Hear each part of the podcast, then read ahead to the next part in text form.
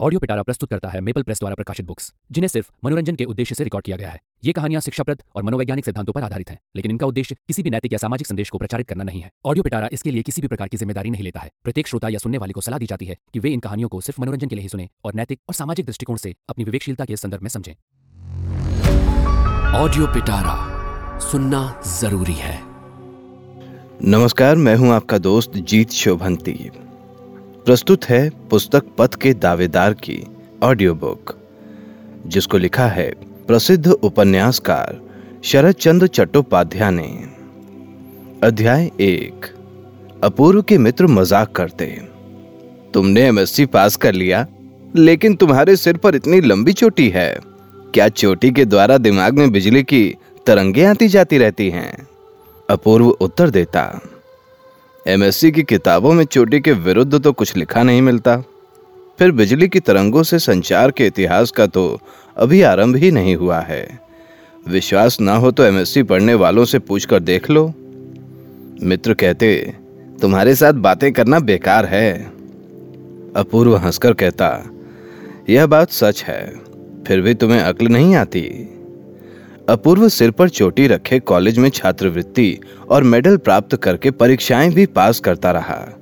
और घर में एकादशी व्रत और संध्या पूजा आदि नित्य कर्म भी करता रहा। खेल के मैदानों में फुटबॉल, क्रिकेट, हॉकी आदि खेलने में उसको जितना उत्साह था। प्रातःकाल माँ के साथ गंगा स्नान करने में भी उससे कुछ कम नहीं था।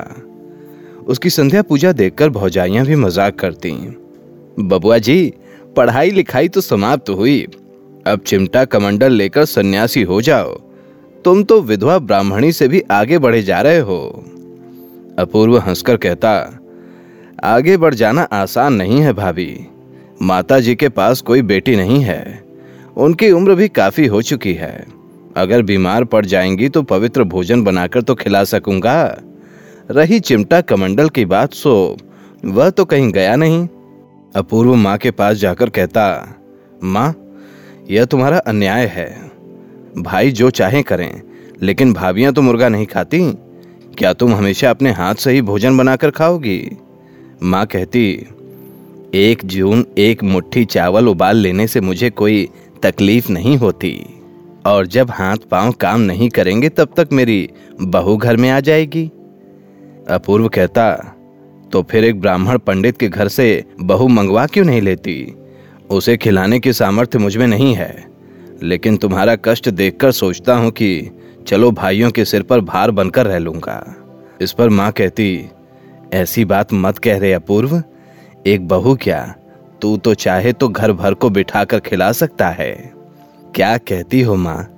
तुम सोचती हो कि भारतवर्ष में तुम्हारे पुत्र जैसा और कोई है ही नहीं। और यह कहकर वह तेज़ी से वहाँ से चला जाता है। अपूर्व के विवाह के लिए लोग बड़े भाई विनोद को आकर परेशान करते। विनोद ने जाकर माँ से कहा, माँ, कौन सी निष्ठावान जब तब वाली लड़की है? उसके साथ अपने बेटे का ब्याह करके किस्सा खत्म करो, नहीं तो मुझे घर छोड़कर भाग जाना पड़ेगा। बड़ा होने के कारण लोग समझते हैं कि घर का बड़ा बूढ़ा मैं ही हूँ। पुत्र के इन वाक्यों से करुणामयी अधीर हो उठी। लेकिन बिना विचलित हुए मधुर स्वर में बोली, लोग ठीक ही समझते हैं बेटा, उनके बाद तुम ही तो घर के मालिक हो। लेकिन अपूर्व के संबंध में किसी को वचन मत देना। मुझे रूप और धन की आवश्यकता नहीं है।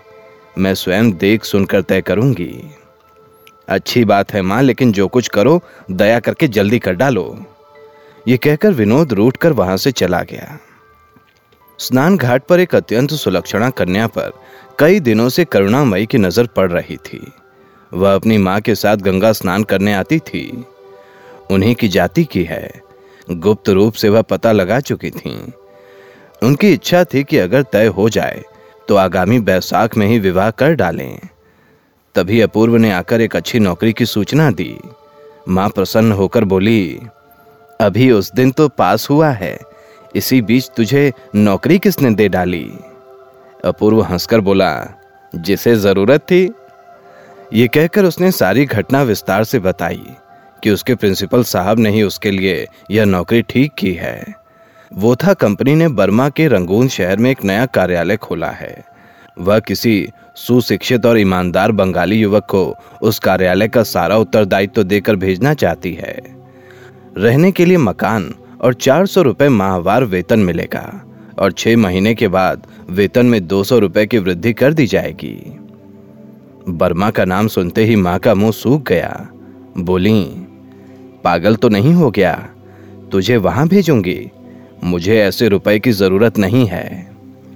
अपूर्व भयभीत होकर बोला, तुम्हें ना सही मुझे तो है। तुम्हारी आज्ञा से भीख मांगकर भी ज़िंदगी बिता सकता हूँ। लेकिन जीवन भर ऐसा सुयोग फिर नहीं मिलेगा। तुम्हारे बेटे के ना जाने से वोथा कंपनी का काम रुकेगा नहीं, लेकिन प्रिंसिपल साहब मेरी ओर से वचन दे चुके हैं। उनकी लज्जा की सीमा न रहेगी। फिर घर की हालत तो तुमसे छिपी नहीं है माँ। लेकिन सुनती हूँ वह मलेच्छों का देश है। अपूर्व ने कहा, किसी ने झूठ मूठ कह दिया है। तुम्हारा देश तो मलेच्छों का देश नहीं है। फिर भी जो मनमानी करना चाहते हैं, उन्हें कोई रोक नहीं सकता। मैंने तो इसी बैसाख में तेरा विवाह करने का निश्चय किया है। अपूर्व बोला, एकदम निश्चय? अच्छी बात है। एक दो महीने बाद जब तुम बुलवाओगी, मैं तुम्हारी आज्ञा का पालन करने आ जाऊँगा। करुणामयी बाहर से देखने में पुराने विचारों की अवश्य थी, लेकिन बहुत ही बुद्धिमती थी। कुछ देर मौन रहकर बोली जब जाना ही है तो अपने भाइयों की सहमति भी ले लेना। यह कुल गोकुल दिधि के सुप्रसिद्ध बंधोपाध्याय घराने में से है। वंश परंपरा से ही वह लोग अत्यंत आचार परायण कहलाते हैं। बचपन में जो संस्कार उनके मन में जग गए थे, पति पुत्रों ने जहाँ तक लांछित और अपमानित करना था, किया। लेकिन अपूर्व के कारण वह सब कुछ सहन करती हुई इस घर में रही थी। आज वह भी उनकी आँखों से दूर अनजाने देश जा रहा है। इस बात को सोच सोच कर उनके भय की सीमा नहीं रही। बोली, अपूर्व, मैं जितने दिन जीवित रहूँ, मुझे दुख मत देना बेटे। कहते कहते उनके आँखों से दो बूंद आँसू टपक पड़े। अपूर्व की आँखें भी किली हो उठी। बोला, माँ, आज तुम इस लोक में हो, लेकिन एक दिन जब स्वर्गवास की पुकार आएगी उस दिन तुम्हें अपने अपूर्व को छोड़कर वहाँ जाना होगा। मेरे जाने के बाद तुम यहाँ बैठकर मेरे लिए आँसू मत बहाती रहना। इतना कहकर वह दूसरी ओर चला गया। उस दिन साँझ के समय करुणामयी अपनी नियमित संध्या पूजा आदि कार्यों में मन नहीं लगा सकी। अपने बड़े बेटे के कमरे के दरवाजे पर चली गईं। विनोद कचहरी से लौटकर जलपान करने के बाद क्लब जाने की तैयारी कर रहा था। माँ को देखकर एकदम चौंक पड़ा। करुणामयी ने कहा, एक बात पूछने आई हूँ विनू। कौन सी बात माँ? यहाँ आने से पहले माँ अपनी आँखों के आँसू अच्छी तरह पहुँच कर आई थी, लेकिन उनका रुंधा गला छिपा न रह सका। सारी घटना और अपूर्व के मासिक वेतन के बारे में बताने के बाद उन्होंने चिंतित स्वर में पूछा, यही सोच रही हूँ बेटा कि इन रुपयों के लोभ में उसे भेजूं या नहीं? विनोद धीरज खो बैठा। शुष्क स्वर में बोला, माँ, तुम्हारे अपूर्व जैसा लड़का भारतवर्ष में और दूसरा नहीं है। इस बात को हम सभी मानते हैं। लेकिन इस धरती पर रहकर इस बात को माने बिना भी नहीं रह सकते कि पहले चार सौ रुपए, फिर छह महीने में दो सौ रुपए और। वह इस लड़के से बहुत बड़ा है। माँ दुखी होकर बोली, लेकिन सुनती हूँ कि वह तो एकदम मलेच्छों का देश है। विनोद ने कहा माँ, तुम्हारा जानना सुनना ही तो सारे संसार का अंतिम सत्य नहीं हो सकता ना? पुत्र के अंतिम वाक्य से माँ अत्यंत दुखी होकर बोली, बेटा, जब से समझदार हुई, इसी एक ही बात को सुन सुनकर भी जब मुझे चेत नहीं हुआ तो इस उम्र में और शिक्षा मत दो। मैं यह जानने नहीं आई हूँ कि अपूर्व का मूल्य कितने रुपए है। मैं केवल यह जानने आई थी कि उसे इतनी दूर भेजना उचित होगा या नहीं। विनोद ने दाएँ हाथ से माँ के चरण स्पर्श करके कहा, माँ, मैंने तुम्हें दुखी करने के लिए नहीं कहा। यह सच है कि पिताजी के साथ ही हम लोगों का मेल बैठता था और उनसे हम लोगों ने सीखा है कि घर गृहस्थी के लिए रुपया होना कितना आवश्यक है। इस हैट कोट को पहनकर वीनू इतना बड़ा साहब नहीं बन गया कि छोटे भाई को खिलाने के डर से उचित अनुचित का विचार ही न कर सके। लेकिन फिर भी कहता हूँ कि उसे जाने दो। देश में जैसी हवा बह रही है, इससे वह कुछ दिनों के लिए देश छोड़कर कहीं दूसरी जगह जाकर काम में लग जाए तो इसमें उसका भी हित होगा और परिवार की रक्षा भी हो जाएगी। तुम तो जानती हो माँ, वह स्वदेशी आंदोलन के समय कितना छोटा था।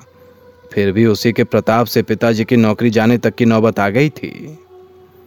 करुणामयी बोली, नहीं नहीं, अब अपूर्व वह सब नहीं कर सकता। विनोद बोला, माँ, सभी देशों में कुछ लोग ऐसे होते हैं, जिनकी जाति ही अलग होती है। अपूर्व उसी जाति का है। देश की मिट्टी ही उसके शरीर का मांस है। देश का जल ही इनकी धमनियों का रक्त है। देश के विषय में इनका विश्वास कभी मत करना, माँ, नहीं तो धोखा खाओगी। बल्कि अपने इस मलेच्छ वीनू को, अपने उस चोटीधारी गीता पढ़े एमएससी पास अपूर्व से अधिक ही अपना समझना।